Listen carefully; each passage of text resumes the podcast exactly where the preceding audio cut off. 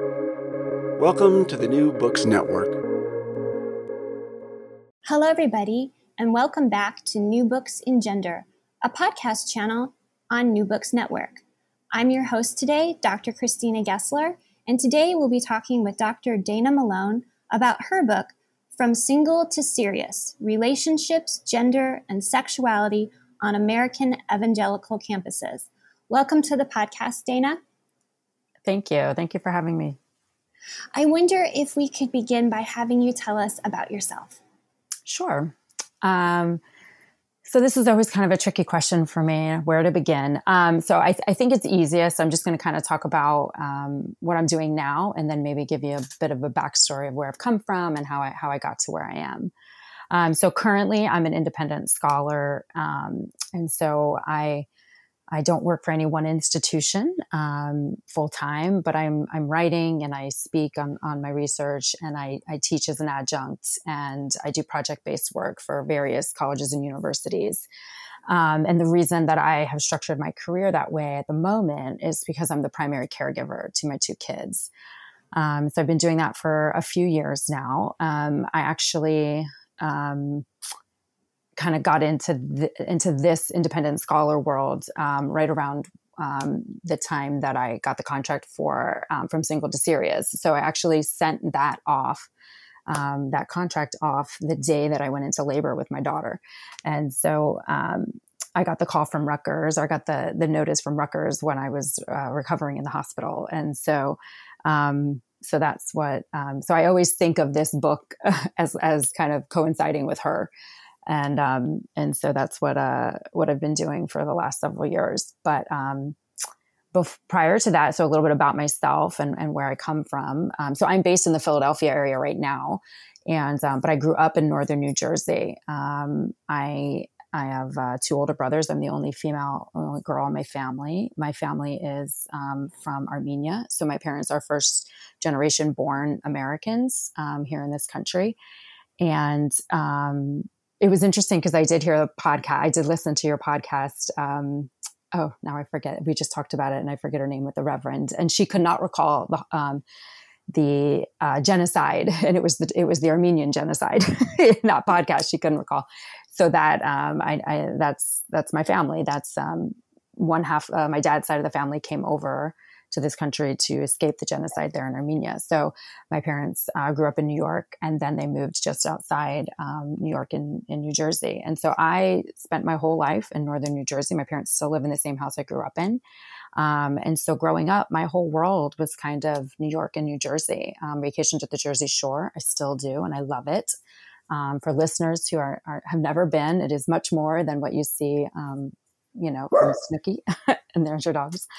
Um, and so yeah, so I, I pretty much lived in New, northern New Jersey my whole life, and then I went off to college, um, and I did end up attending. I, I did attend an evangelical college, uh, much like the ones I write about in my book. Um, and I I did that in the South. So this northern New Jersey girl who really only knew northern Jersey and New York. Um, moved to the South and went to a conservative evangelical college. And uh, so that was a bit of a culture shock on many, many levels for me. Um, I had, um, I had grown up going to church. My family did attend um, kind of like a, an independent sort of evangelical church in high school when I was in high school. So I was kind of familiar with that. But what that looks like in New Jersey versus what that culture is like in the South um, is very different. And so um, that was a really, uh, really unique experience for me um, going to college. And um, I ended up, I did graduate. I stayed all four years. I made some dear friends and mentors and the whole thing. Um, and uh, I'll probably circle back to this, but that in, in my my time in college, my my probably my beginning of my freshman year was probably the start of some of some of the the um, very early beginnings of, of the book um, for me and the questions that I started to ask myself. About kind of gender and relationships uh, within an evangelical setting. Um, I um, I worked at a few evangelical schools after graduating. Um, I worked in student affairs, and specifically, I did residence life work. So I lived in with students. Um, so you get a very close up you know, kind of relationship and look into student life when uh, when you do that. And so I did that um, as a single person. I did that on my own, and then after I got married, my husband and I, um, we lived in we lived in together after we were married, and um, so yeah, so I did it in two different capacities and in, two different schools, and and so that was um, really interesting. I spent a lot of time with students talking about relationships and their, how they're navigating them and, and all the things about that. Um, I've always been intrigued by relationships um, from an early age. Um, so my mom and I would talk about that pretty candidly when I was growing up. Um, like I said, I have two older brothers, and they were they were a bit older, so they were kind of off doing their own thing. So I spent a lot of time with just my mom, and um, she was pretty pretty forthright, pretty candid with me. She didn't really sugarcoat things about marriages, her own included, um, or people we knew. So I kind of got a, a real a real look at what relationships were like. Um, so it was interesting because when I went off to college, um, I was I was not really keen on the idea of marriage. Just kind of from what I experienced and what I knew, I was kind of like, eh, I don't know if that's for me. So I um, so then landing at this you know conservative Christian college uh, with, that mindset was was very interesting for me as a as an eighteen year old. Um, so to circle back, so then I, I did, um, yeah, so I did res life, live in work, um, and then for, I did that for a number of years, and then after that, I um, I went on to to complete my doctorate, and so at that point, I kind of knew um, when I started my doctorate, I knew what I wanted to study. I really knew that I wanted to do something with the intersection of gender and relationships um, within an evangelical setting, and um, I ended up you know, having some preliminary meetings uh, with some faculty that uh, that I um, had just, you know, uh, knew a, a, bit from a friend who who attended. Um, I ended up going to the University of Kentucky, so I um, I did meet with who ended up becoming my advisor before I even applied, just to kind of just to meet with her and talk about my ideas and what I was thinking. And she was she was on board from day one. She loved the whole idea. She loved the project. Um, you know, not that I had a specific project, but just the themes of what I was wanting to study. And so um, it just all kind of came together, and I did end up going there, and she did end up becoming my advisor. And um, and it was really a, an amazing experience. And so a lot of people when they go to grad school you know they they find people whose research they research the faculty members whose research that they're doing that they want to get on board with. But i felt like i was in a unique situation where and, and her research area is, is not you know is not terribly far off um, from mine. But um, but i felt like i was in a really unique situation in that from the get-go i had someone who was really excited about what i wanted to study and was a supporter of that and um, and it just made my doc work an amazing, amazing experience for me. And um, and I was able to really write my dissertation like a book. I mean, she is the one who, from the get go, said this. You know, do you want to? She asked me point blank when I started, do you want to write this? Do you want to do the extra work and write this like a book, or you know, you know, just do a traditional dissertation? And so I said, no, let's let's go for it. Even though I think I was still didn't really believe that that was. I was just trying to get through. I was just trying to finish, you know, um, my program and and um, but I was really fortunate to have that support with her because it's it's interesting because after I finished. Um, and I was looking to shop the shop it and things like that. I, I sat in on a um, an ASA, an uh, American Sociological Association webinar on how to turn your dissertation into a book. And I remember the speakers saying, like, if you can, if you can get the support, you know, if you can write it that way to begin with, you know, that would be ideal. And a lot of the grad students on the call at the time, you know, several of them were saying, man, my advisor's just not supportive of that and that sort of thing. So after that, I realized what a, what a unique gift I had in my advisor um, at UK and just the whole experience of, of my my doc work with her. Um, so yeah, so it was really neat. So that's kind of a little bit about kind of where I grew up, and then some of my grad work, and and you know the the projects, um, how I kind of sort of came to it a little bit. And that's a really great intro into this unique project because not many people have had the window into this uh, that you've had. And in the foreword, you say often what people truly believe, especially about difficult topics like sex, romance, and dating, is kept carefully hidden from one's peers and sometimes even from one's best friends. And at the back of the book, in your acknowledgments, you thank all of the friends and peers who didn't keep things hidden from you, who shared conversations with you. Um, and you really recognized how rare that was that people were opening up to you. And when you started doing this book, you you conducted sort of these focus groups, did you not? Where you went into the mm-hmm. university and some students sat with you and and shared things. How did you get them to open up to you about these things that normally are kept hidden? Um, so I did. I did focus groups first um, at the two different schools where I studied, and um, and this. So the research process for this was really. Uh, oh, it's one I spent a, a, really long time considering um, how to do this um, project, and so um, I'm very clear in, and I'm trying to think if I write this in the, if this made it into the the cut of uh, my methods for the book, but um, if not, here it is. Um, this is a book about perceptions. So my study was a book about perceptions of relationships and intimate relationships was the phrase I used. I didn't say dating. I didn't say hooking up. I was very careful with my language. So it was perception. So I did that very intentionally um, because so what I ended up doing was I studied very closely Donna Freitas's book, um, Sex and the Soul, and and Kathleen Bogle's book, uh, Hooking Up. So those were like my two guideposts. I studied their, I looked up their dissertations. I read their dissertations very closely. Then their, uh, well, um, Donna's wasn't her dissertation, but um, Kathleen's I did, and and I looked at their methods and I studied it really carefully. And then I kind of I, I took from each of those things that I that I thought would work with what I was wanting to do.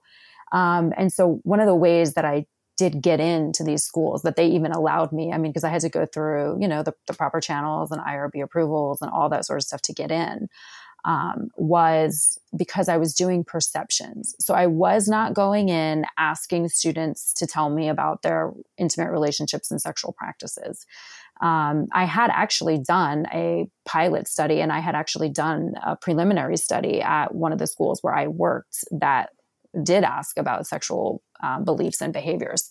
Um, but I was able, I had, you know, I had connections on campus and things like that, and I was able to do that. So I, I had a little bit of a, a, preview into, you know, similar colleges and, and that idea. But but the way into these schools was that I was doing perceptions, and and initially my my my decision to do that was um, was very practical because I thought that's how that was how I would kind of they would allow me to come in as an outsider um, and and do that. And then but then it ended up being really um, the more uh, methodologically preferable decision because I ended up with such great narratives from students who actually had not secured a relationship. So they had not been in a relationship. So had I used um, so when you're doing your you know participant selection and things like that and your criteria had i made it a criteria to participate in my study that you had had a relationship or been in a relationship dating or otherwise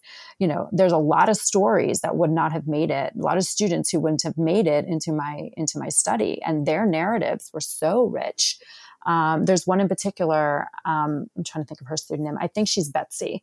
Um, I think I call her Betsy, and she was from Small Evangelical U. And somewhere, and I think it's in the gender chapter. I she she just told me. I mean, she was a senior. She the year I um, interviewed her was the beginning of her senior year, and she had been at the school all four years. And she came, very explicitly told me, she came to find a husband, that it was easier to, she was one of those, went to Christian schools her whole life and came to find a Christian man.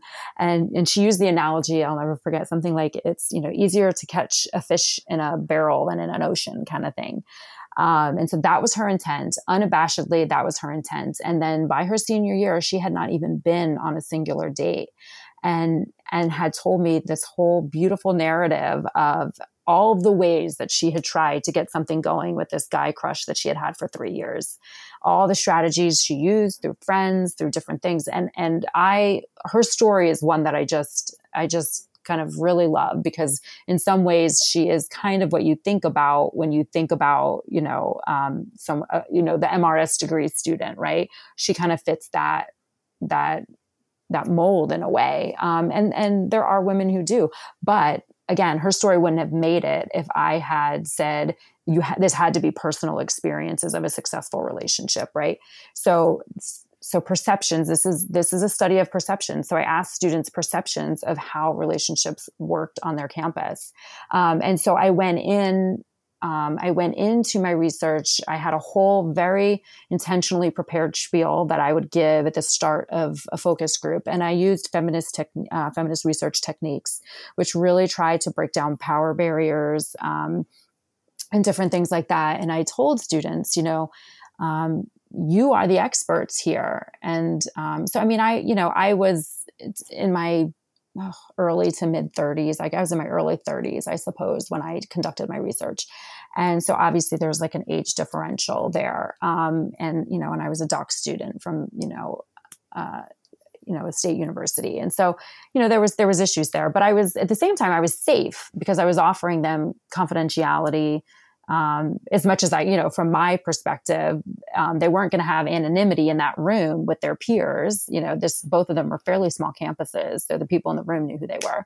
But I really tried in the beginning to say, like, you are the expert here. I am the student because this study is about student culture, student relationships, and how that works on your campus. So you obviously know more about that than I do, and so I'm here to learn from you. Um, and so I really tried to um, uh, downplay the power differentials and just create a really open um, space for students to share. And and I did really, you know, talk seriously about the confidentiality piece because that's real on their campuses. Like even if they didn't know each other before they walked in that room together, you know, I'm sure they'd seen each other. I'm sure that they, you know, and they would see each other again.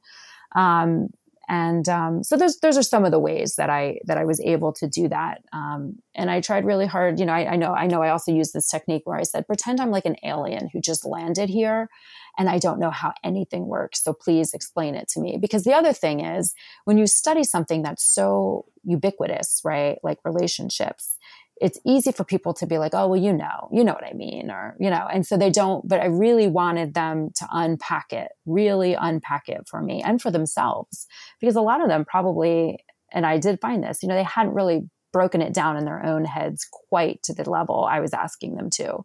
Um, and so, so just using some different um, techniques like that uh, really helped. Um, and of course, you know, students were self-selecting. Like I, you know, sent out the invites, but you know, not everybody um, you know, not everybody who was invited ended up, you know, participating. But um, so I hope that makes sense.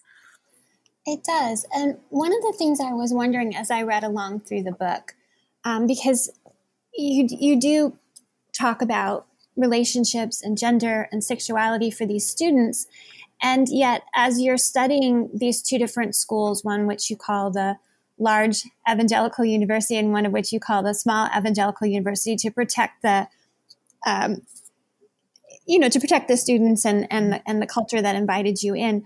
Um, is that you found that while sexual purity and um, relationships are highly valued on the campus there's very few safe spaces for students to talk about what sexuality means to them, how they deal with the complexity of it. And I was wondering, did you get a sense by the end that the students who self selected to do this were relieved that they had had this time with you to ponder these things? Um, yeah, I, I, I, I do think I do think it was a great outlet for a lot of the students. Um, you know, I, I did the focus groups first, and then I, I followed up with individual interviews for those who were willing, and and most everybody was. Um, there was one student who uh, did the focus group, but then wouldn't do the interviews, and I tried really hard because her story was one I really, really wanted um, because I could tell um, in the focus group that she was her mind was kind of blown in that room with some of the stuff that was coming out. Um, and I could tell she was on the very extreme of the conservative side, um, almost probably, I would say, along like court, like I, I think she was uh, more familiar with like courtship type models, like dating was even like a stretch for her. And so I really wanted to capture her story, but um, she, she didn't want to do the interview. But so I, I do think for some students, it was very eye opening just to hear other students talk so candidly about what they either knew of um, what was going on with other students. Um, you know, because I had some people in the room who were had been RAs or had different leadership positions, and they spoke out of you know the knowledge they had from some of um, those positions and just that those interactions. Um, and I think I, I, did find in all of the focus groups just this really it was just really robust conversations. Um, my very and I, and I won't I'll never forget coming back from my very first focus group. I, I started.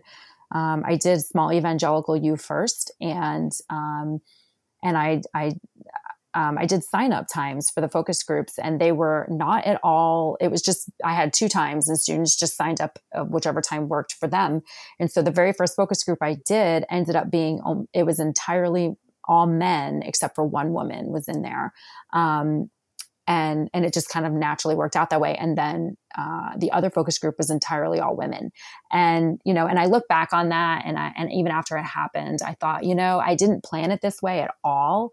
But given what i ended up learning about the culture of that campus i think it couldn't have played out more perfectly. Because i think um, both the men and the women felt much more free to just kind of bare their souls about the reality of, of gender stuff uh, in in a mostly, you know, uh, at least with the men, it was it was mostly all men. Um, and the one woman, she she did speak, she did speak up. Um, but they and that and I'll never and that focus group went. I mean, it was two hours. I, I I budgeted two hours, and they went over the time. And I said, you know, and I was like, I want to respect your time, and they're like, no, we want to stay. I mean, they were just really chatty these men about that. And I remember coming home from that first um, day of of generating data and just really being on like this high of like oh man because you know you, you know i started this this was just meant to be an exploratory project you know just to kind of do something for my dissertation not just do something but i mean exploratory. I didn't really know how in depth it would get but when i got home i really i talked to my advisor that night and um, and I was like, I really think I have something here. The narratives were so rich. I mean, you just because you don't know, you don't know how it's going to land. You spend all of this time planning it out and doing protocols and all like question protocols and all of that, but then you don't know how it's going to land. And the group dynamic is always different, right? But it was, um, it was really, really good in all the groups. Um, just um, so I do feel like the students were eager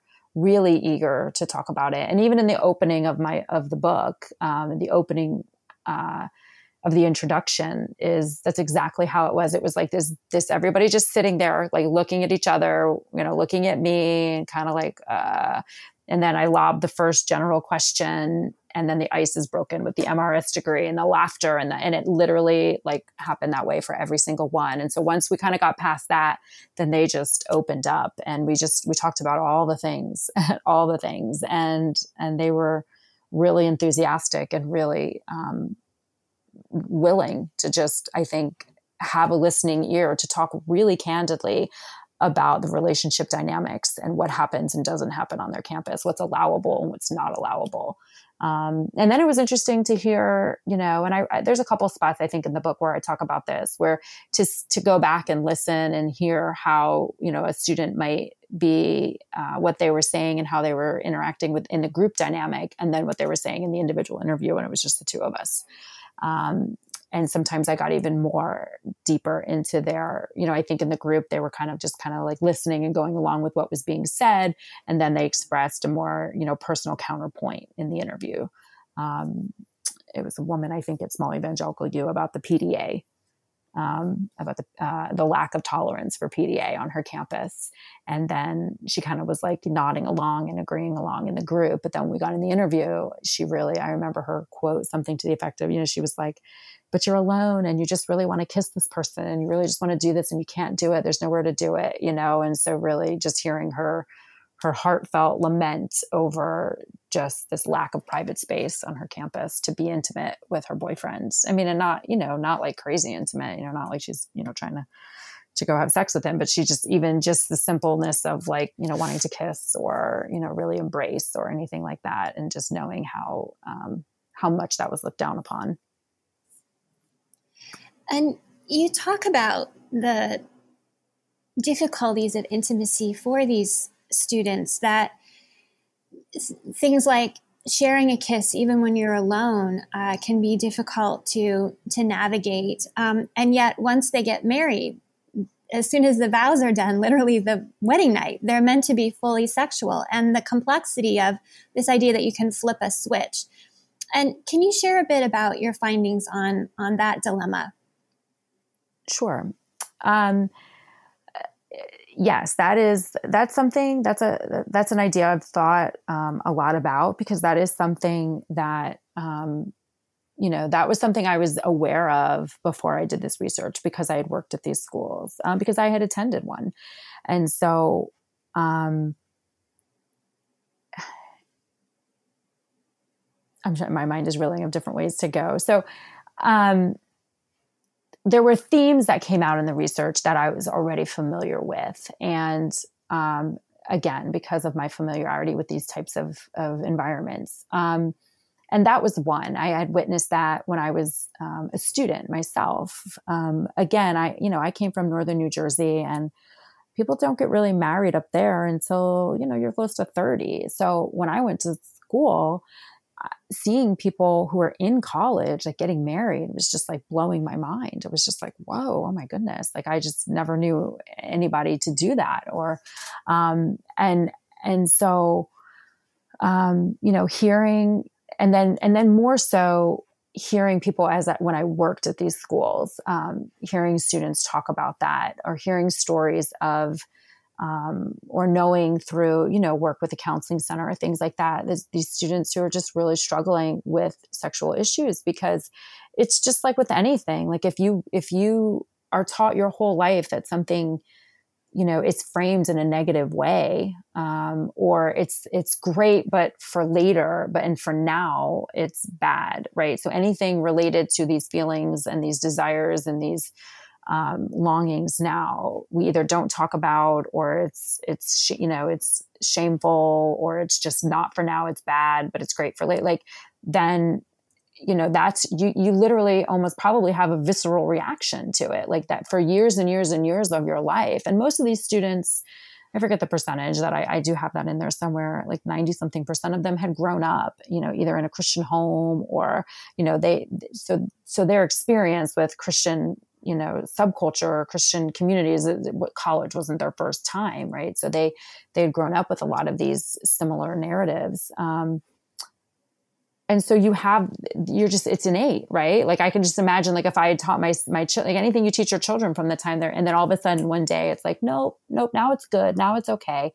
Um, you just can't pivot that quickly. You just really can't. Um, and these schools, you know, I know a lot of the schools would do, you know, they offered premarital counseling, they offered, you know, marriage workshops and things like that for engaged students, I think to help, you know, help with that transition some. But when you're talking years and years and years from youth group and, you know, friend, all the different ways that that message is coming at you um, from the time that you're an adolescent and, you know, coming of age, um, to the time you're in your 20s like that's a really long time and a lot of years of undoing. Um, and so students talked about that. They de- definitely talked about that. They shared stories of friends that they knew who struggled um, some you know i think i write about the different different ways that students talked about this. Some students you know uh, some women kind of were like, well, you know, even with anything sexual was like, well, that's not, you know, I'm not in a relationship right now. So it's not something I'm like really thinking about because they really did put it off. It's kind of like this out of bounds, like it's out of bounds until you're like really close to getting married kind of thing. Um, it's dangerous. Um, and, and, uh, so from my perspective, you know, I really, I write about that being, it's really problematic. It does not, um, engender an informed or agentic way to uh, you know deal with your sexual life and, and when I say sexual life, I mean, it doesn't even mean that you're acting on that, but just being, you know, the feelings that you have, the urges that you have, um, you know, just the sexual nature, um, whether or not that actually turns into an action or not, um, just even the feelings. And so it, it's, it's really complicated. It really is a complicated relationship. And, and I write about this too, you know, the schools are trying to address it, but again, it's in a very uh, specific way. It usually still is in the frame of marriage. You know, if we're talking about this, this is marriage or engagement. They really, um, it's really hard to get outside that box um, for that for for schools. Um, sometimes, maybe in some you know residence life type programs, there might be some um, you know more programming about that, and it just in my experience, it just depends on on how how real and how honest that gets. Kind of depends on the administration at the time and on how how open they are to really going there with students and allowing their staff to go there with students. Um, if that makes sense, it's really it's really a dangerous topic, not just for students, but for the administration as well.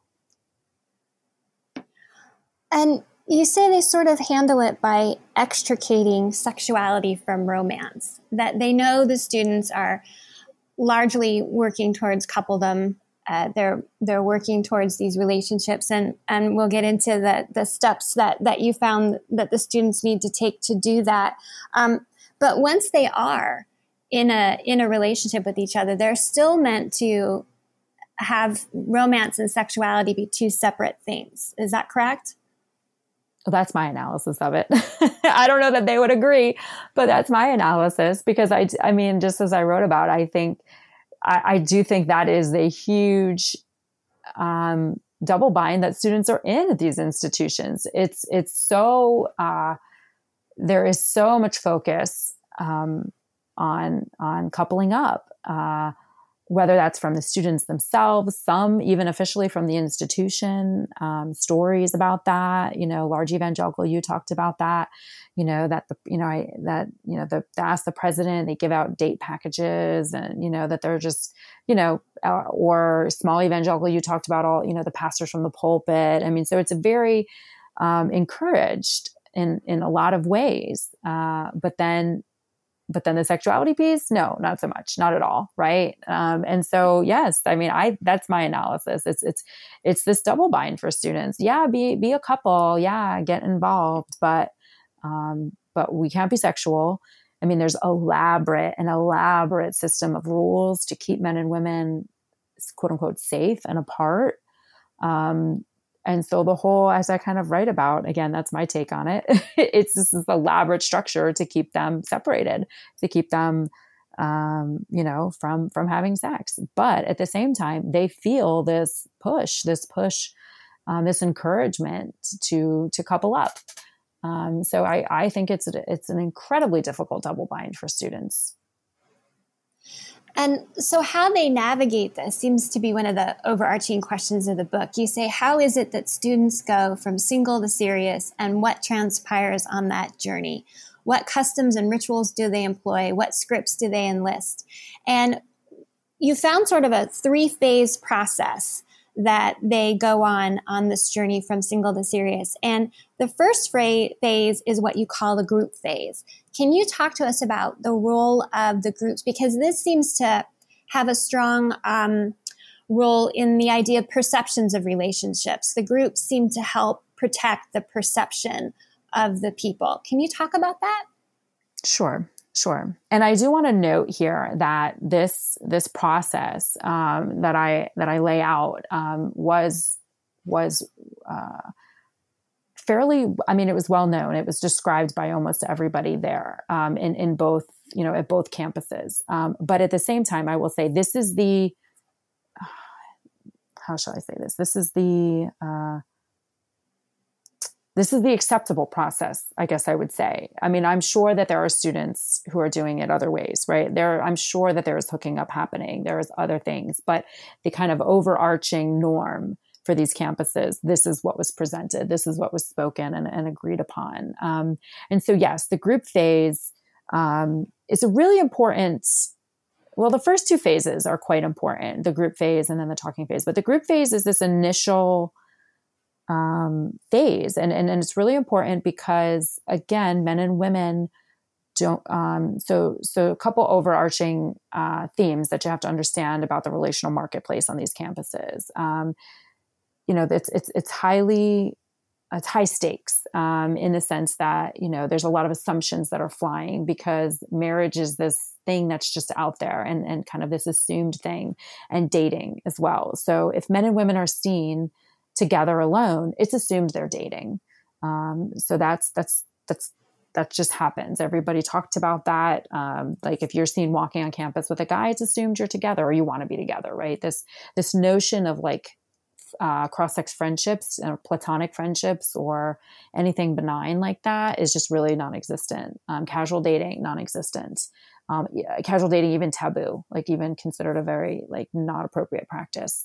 Um, and so, given that, the group phase is really important because this is where students can sort of interact with each other um, within a safe space of a group, right? You can kind of, without all those assumptions flying. So I can see you um, and we can interact, but we have all our friends around us too.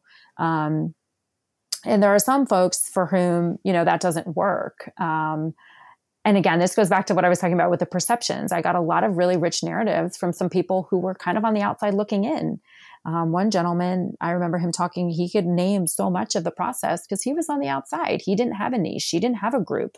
And so he talked about the challenge of trying to navigate relationships when you don't have a group and you don't have a niche and you don't have these partners in the process of trying to, to you know, um, it's, it's a very group oriented process. So you're, you're in this group phase um, you're seeing each other in your friend group or whatever. And then um, and and media social media digital media is really it was really fascinating for me to learn how digital media works. Um, so i went to an evangelical college you know 20 years ago. Um, i navigated this scene but without the whole digital media scene you know aspect. So hearing students talk about how digital media plays into the relationship process was really fascinating for me. And and um, it's interesting that even though i was so familiar with these these contexts before doing this study i learned so much so so much. And um, and uh, you know as as you would expect that i would it wasn't like I, it wasn't like oh i knew all this before i went in. It was still so rich and so valuable. Um, and so in the group phase you know if they they may as they move um, i always so i talk about this as like a continuum. So the group phase is on one end. So as they move through the group phase kind of towards the middle to the next phase um, you know you might exchange numbers uh, phone numbers but or you know you probably start with on facebook. So your facebook you know not stalking but maybe facebook stalking each other and you become friends on facebook. So you might be chatting through facebook. Then eventually you might um, get each other's numbers. Again not to call not to call but to text. And so you're texting each other. And all of this is, is, um, important because this is all very much can still stay on the down low. Nobody really has to know unless you share it. So I can be interacting with this person and feeling them out and feeling out interest without other people knowing, which is really, really important because I also talk about uh, relationships on these campuses being like parking tickets. Um, you don't want too many on your your record even percept even a perceived relationship even if it's not an official relationship um, because this this idea of you know being super intentional with your relationships and being and they're so they're so weighted they're so heavy it's so it's so um high stakes you know it's it's so it's so important. They don't do this casually. Men and women don't interact casually and there's so like again the dating assumption the marriage assumption all of that is there. And so it's very taboo the idea of casual dating of like you're kind of talking to this person one week and you're talking to this person another week. That looks very bad very badly. And so you know having that privacy so digital media prov- provides a privacy because again i talk about that as well that private space is really limited on these campuses. So digital media creates an opportunity for privacy. Um, and so you can kind of be texting and doing all that, and then it could turn into nothing. And nobody ever has to know that that was even a thing. Again, unless you decide to, to tell people and to make that a thing. And so, so that there's safety in that group phase. There's there's a fair amount of safety um, in that. And the group phase is important because friends and peers are really important in this process. Um, they provide approval. Sometimes they help people, women especially, get things going, orchestrating things, you know, inviting people to things so that you can have quote unquote chance meetings or stuff like that. And that's all the behind the scenes stuff that women, you know, need to do because in these environments, they can't be overt, they can't be direct, they can't be, um, you know, out there with things because that's just not acceptable. Gen- it's not an acceptable gender performance for them. Um, so I hope that kind of explains it a bit. It does. And so when they move from the group phase, they move into the talking phase, and there's some overlap between the two phases. Uh, this is not as cut and dried as it, it might sound, and you go you go into that in the book. But one thing I noticed is kind of the relief the students expressed at being in the talking phase because it was a way for them to sort of suss out if this was going to move forward. And they talked about it, it being, you know, easier than dealing with rejection later. And um, there were a lot of things that they were bringing up in this talking phase about their spirituality, about their goals that they're they're really kind of doing by text. Um, some of these things that you might think of are, are really crucial about who you are and what you're looking for. Um, can you talk about the difference between the talking phase and the dating phase and, and why you need to be able to progress from one to the other? Sure. So, the talking phase, I think that relief that you're talking about um, is is in my estimation more for the men, more for the men, um, because you know so this within these within these environments it's it's a traditional model that the men is to the man, man is to take the lead the man initiates um, especially at small evangelical u i found that incredibly so at small evangelical u very strict traditional roles there um, a little bit looser at the, at the larger school um, a little bit more diversity there but not not not a whole lot, but more so than at Small Evangelical U. And so the talking phase, the men, that men's group that I had, um, they man, they were really really chatty about this phase. They had a lot to say about the talking phase, um, this inter- this middle phase, um, because for them it's so important. Because again, uh, they don't want to put themselves out there and get rejected. Like that was super clear.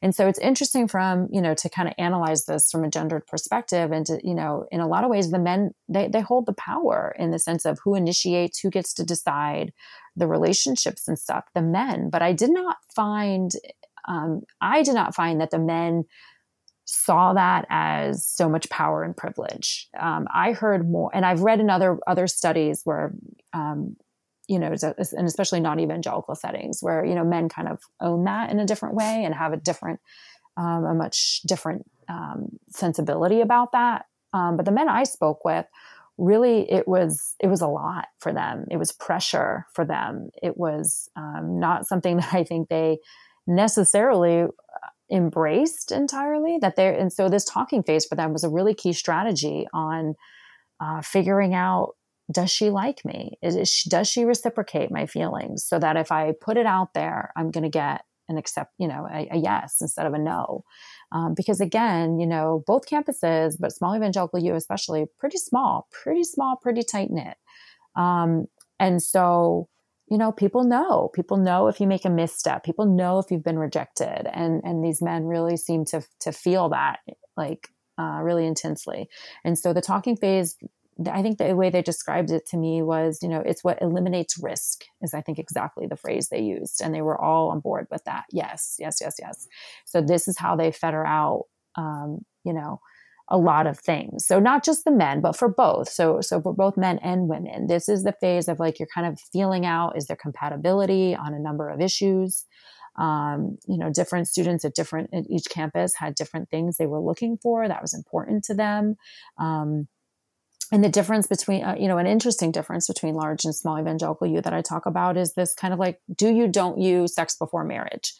And that was definitely a part of this phased um, at large evangelical u but not so much at small evangelical u i think at small evangelical u it's like party line assumed that you're not having sex before marriage. But that was definitely not an assumed assumption at large evangelical u that that was very clear. There are pockets of students who do and who don't and that that was a really important thing. Everybody agreed um, that needed to be kind of figured out before because you know and and to their credit they did not want to like students don't really want to step on people's toes. They don't want to put people in compromising positions or make a mismatch on that issue right? Like they'll respect that you don't but you know it's probably not going to be a you know a good fit kind of thing. So that was that was an important piece at large evangelical u that was part of this talking phase of really just kind of figuring out that compatibility.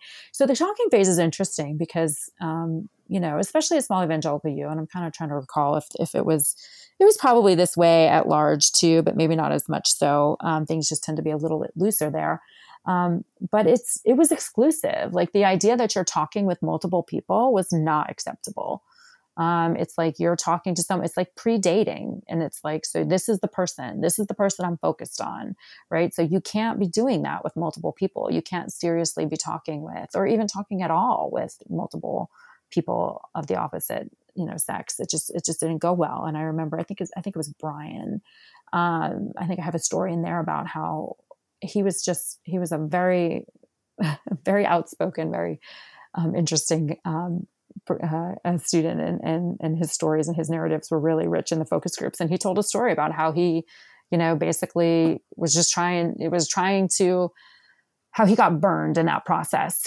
Um, he liked one girl and was starting to kind of initiate some things with her but he played music and was playing music with her roommate. And so genuinely just wanted to play music with the roommate.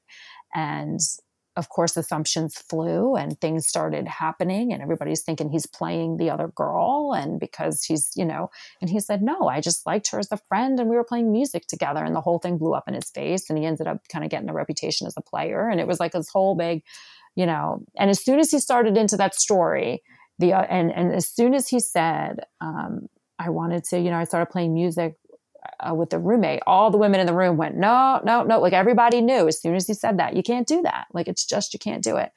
Um, and so, so the talking phase is interesting because it's, it's almost like an exclusivity as well. There's no verbal commitment, but it's really understood that you can't do that with multiple people, but you're really trying to test out, is this, is this going to go the distance? Because again, dating is so is is um, having a dating relationship is so significant. And the assumption is if you're dating you're likely going to get married right? If you date for any amount of time the, the assumption is you're going to get married. So there's a lot of assumptions rolled up in all of that. So um, and again taking into account there's no casual dating there really isn't um, or casual friendships or cross-sex friendships casual cross-sex friendships. Not to say they don't happen they definitely happen and people told me stories about that but there's a lot of talk that goes on around those and students have to really be strong in not allowing that to affect them. Um, and uh, and so that's how it's that's how they're kind of tied together. The talking phase really leads into the dating phase so that by the time you get to the dating phase i mean you've done a lot of work. You've done a lot of work at that point. Um, and and dating is pretty serious you know at least it's assumed to be pretty serious. And if it's not on the part of the couple well again they have to really there's a lot of commu- i call it community chatter that they have to turn a deaf ear to because there's a lot of a lot of stuff going on around them as far as chatter about the relationship and and all that sort of stuff and questioning and and assumptions and and all of those things. Um, and and I will say so here. I think this is an important piece that I that I uh, highlight as well. Um, a gendered a gendered piece here. The uh, it was definitely made known, and I think both men and women mostly would recognize that women seemed much more concerned with the labels, with the my I call them milestones, right? The milestones, but the labels of like, are we dating? Are we together? You know, are am I your girlfriend? Um, and that can almost be like a joke or a character caricature of of women on these campuses.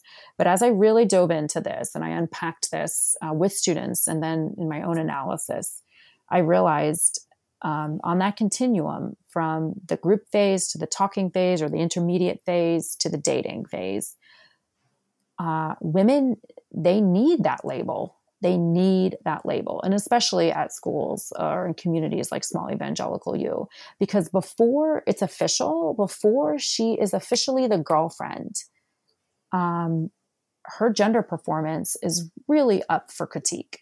So she has to be super careful that she's not texting too much, she's not being too needy, she's not directing too much, she's not, you know, uh, taking the lead.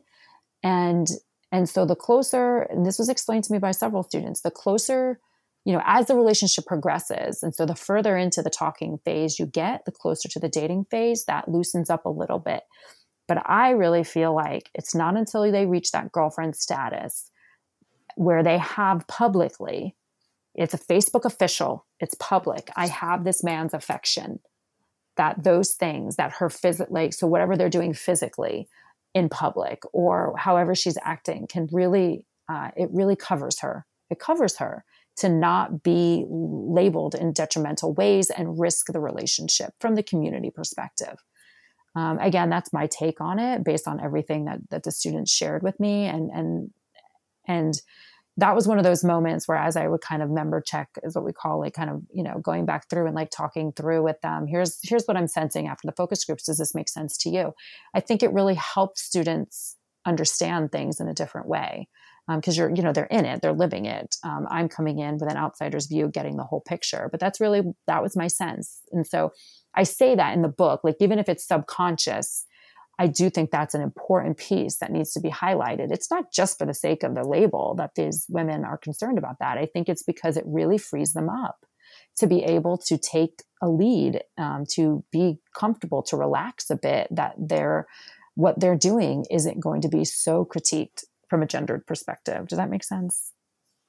It does. And you you really clearly take us through all the steps of of that in the book and you give numerous examples of the relief for the girls and sort of their expanded um, role because they can now be slightly more assertive or aggressive in ways that they couldn't before they had um, this girlfriend status. That the behaviors they may have wanted to use before now are perceived differently. And as you've said, this is really about perception. This is how these students are experiencing it. Um, and one of the important uh, experiences that they have is what you call the DTR or the talk. Can you talk about what that is as far as uh, this dating process of going from being single to finding out if you're being serious or not? Yeah, so the DTR, um, the define the relationship talk, um, and it's it's basically it's either called the DTR. Some students were familiar with that. Some students didn't like it. They felt like it was more of a high school term um, large evangelical U, they refer to it more as the talk. I did find no matter what people called it, no matter what students called it, everyone described it. So it is it is a it is a well-known ritual that happens. And it's essentially the talk to define the relationship. Like, what are we? Um, and and it's necessary because of this like awkward, you know, in uncertain talking phase, right? Like we're talking, you're not really supposed to be talking with different people, but we're not really official yet. And so the DTR is basically the line in the sand of like making you official or cutting it off. So I made the, I made, and I think I talk about this in the book. I made, I, my mind just initially went to, oh, like, so uh, because because at small evangelical U they talked about the DTR walk that you would usually do this on a walk on the outskirts of campus to afford you some privacy right? And and i thought oh that this is a good talk right? You're going into the dating phase. And, and the men were all very much like oh no no no no no not necessarily. Um, and so they go off you know kind of away from people to afford privacy um, from the men's perspective you know to kind of if they have to let them down if they have to tell the woman like no this isn't going to happen um, in case there's any you know just tears or who knows, just for the privacy factor. Um, women felt like the walk, you know, at Small Evangelical, you kind of talked about it as more of like a distraction. It's like something to distract you from this like awkward conversation, right, that you're having. Um, and so, but it's, and and at large evangelical U, I don't know that they had as many rituals around it, but it definitely was like an important thing that happened. Oh, I'm sorry. Um, and um, and so uh, it that that uh, that ritual is is important because without it you're not official it seems like that is the thing that makes you official um, and the facebook officialness which is kind of crazy to think about how significant facebook is but like so for some people at large evangelical U they would almost I think one woman kind of described it as the conversation basically went, well, like, are we Facebook official? Like, is this, are we officially putting this out there to the world that we're official? Um, but that talk, it is the it is the crossroads of either this is going into a dating relationship or this is not. So this we're just talking and now it's over, um, and we're not going to be dating.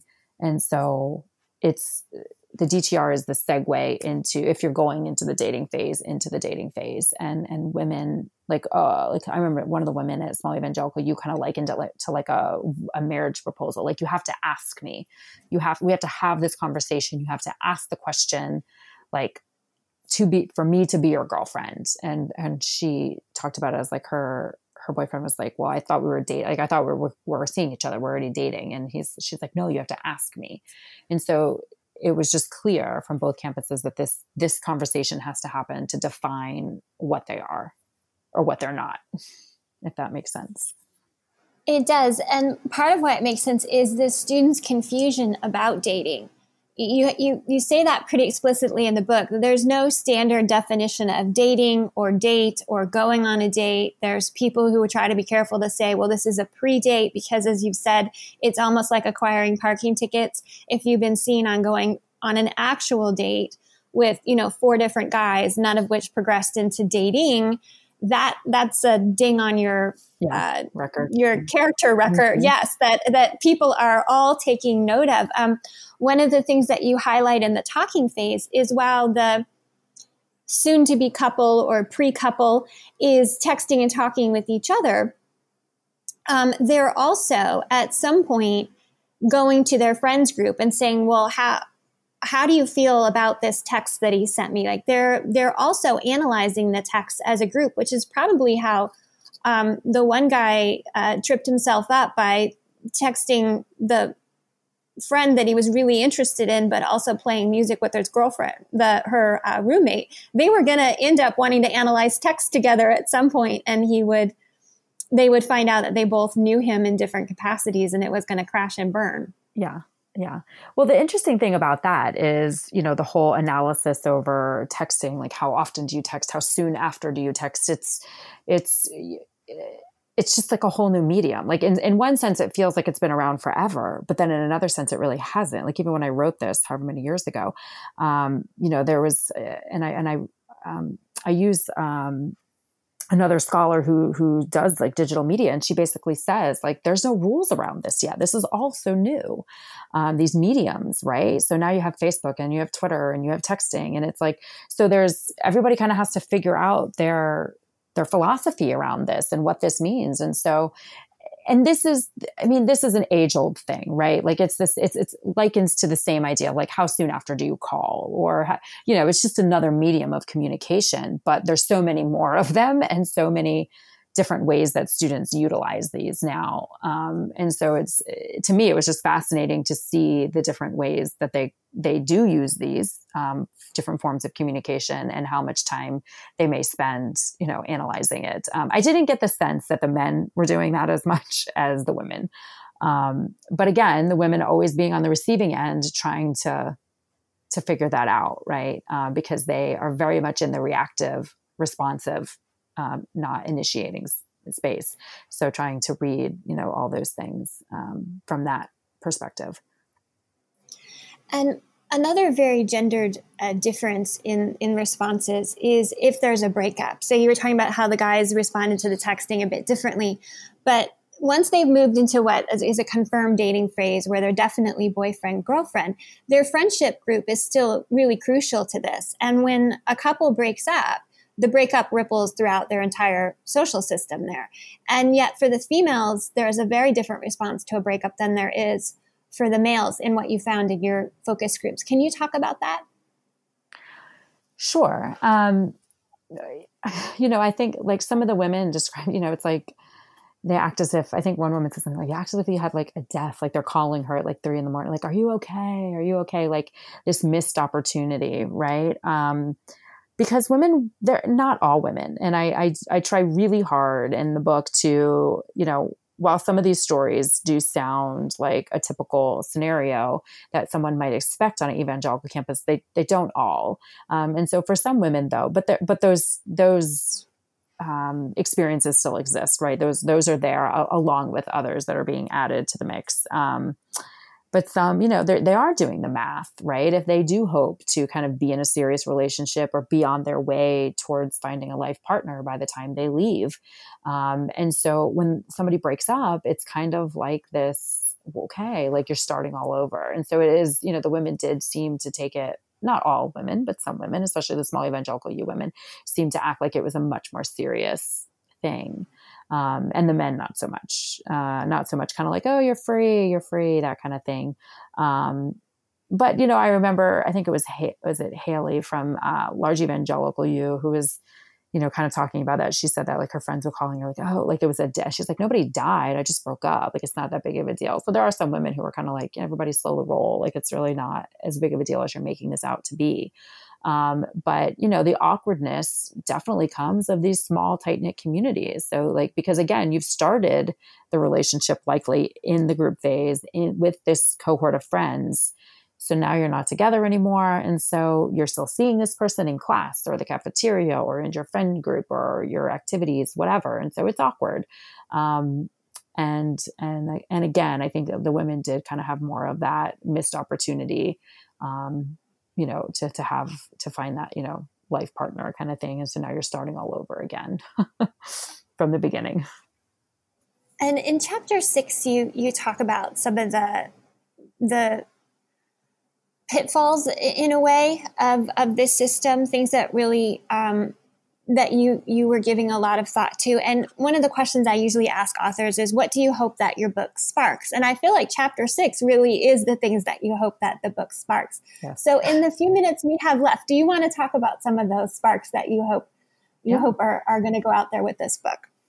Um, well, uh, my overall, um, you know, and this is interesting. So. Um, I really toiled over the like dedication, um, and I did end up just simply kind of dedicating it to uh, to my guy um, because we've journeyed through this so much together. But I I almost wanted to do a secondary dedication to to all students at evangelical schools, um, most especially the students that I interacted with that were my students, who I still a lot of them I'm in touch with over Facebook or whatever. Um, because so my initial my my my big takeaway my big spark for this was to provide a framework for this very subtle um, nuanced unspoken process that is out there.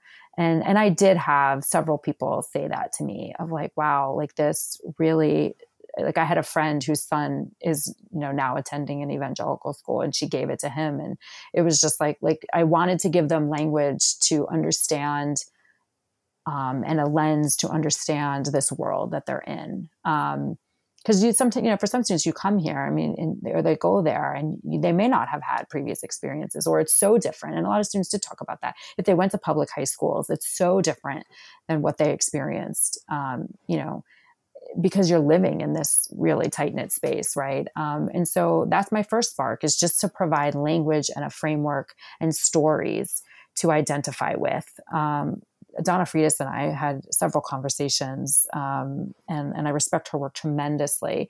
And what she had hoped for with her work, and what how the benefit of her book, and and then you know um, in a similar vein with mine, this idea of, you know, students may not want to share their own story, but they can point to people in your book and say, but that, you know, they can use Haley's story or, you know, Betsy's story or whoever's story instead of using their own. So it's a way to kind of a way into the conversation for students of what might be difficult.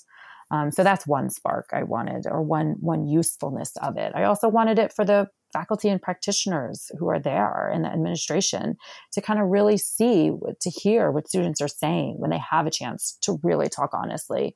To say, yeah, I give the party line in class because I'm not willing to step up because they assume that I think these things, but I don't think these things.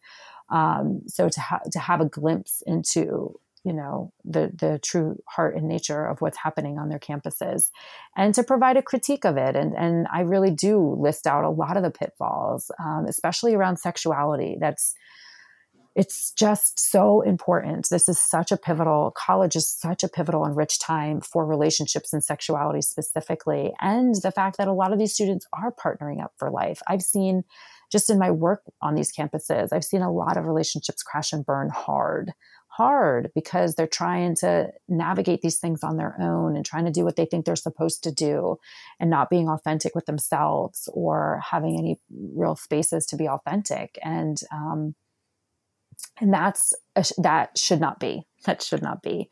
So i kind of it's like my way of sending up a signal to say we need to kind of talk about these things. Um, one of the things that most important to me is this idea of related to the sexuality piece of just the shame and the silencing is just so detrimental, so, so, so detrimental. Um, because then students and research bears this out, not just for evangelical schools, but for you know uh, research on abstinence and and um, and I reference some of that in my notes and things like that. But you know these students they they think they're not going to because they're not supposed to, and then they're not prepared, and outcomes happen that don't need to happen. Um, and and um, when I worked at these schools, it's very hard as as an administrator, where you are bound by certain policies and rules yourself. Um, I had a lot of on the record and off the record conversations with my students um, because I felt like I needed to as a as a human who cared about them. I would say this is completely off the record, but I'm going to tell this to you, and I'm going to suggest this to you um, because they need they need that. They need places where they can go if someone finds themselves pregnant or they feel like they had an experience that was non-consensual. Like where can they go? Um, now, fortunately, some may feel like they have enough of a relationship with a friend or a mentor that's safe enough to be able to say that. But but from what I heard, there's that you know that's it's it's not the majority, right? There's a lot of students who feel like I can't even utter this. Um, and for some, you know, they may have no framework for even how to make sense of it because sexual education is really just not a part of what's going on. Although I will say, and when I did some updated research, um, they are, some of these campuses are starting to, with the new laws, have more um, more bystander, more you know sexual assault, things like that. So they are being given more tools and language for this kind of um, these kinds of topics to be able to understand it and to be prepared for it. Um, if that makes sense. So those those are some of my really big key takeaways, and just the the to, to free up some of the the rules and the, the unspoken rules around gender and for the students themselves, because students are huge purveyors of this process on their campus. They're the ones who are in the halls late at night and in the cafeteria and who are, you know, gossiping or, you know, part of that community chatter. And so when I go and give addresses, um, that's one of the things I hit hard for students is um, is that idea of like, are you helping or are you are you part of the issue here? Like, how are you supporting? Your peers? Are you the one making comments when people are seen on campus, or are you giving people space and grace to do their lives and their relationships without your two cents being thrown in there, kind of thing? Um, so, those are some of my takeaways.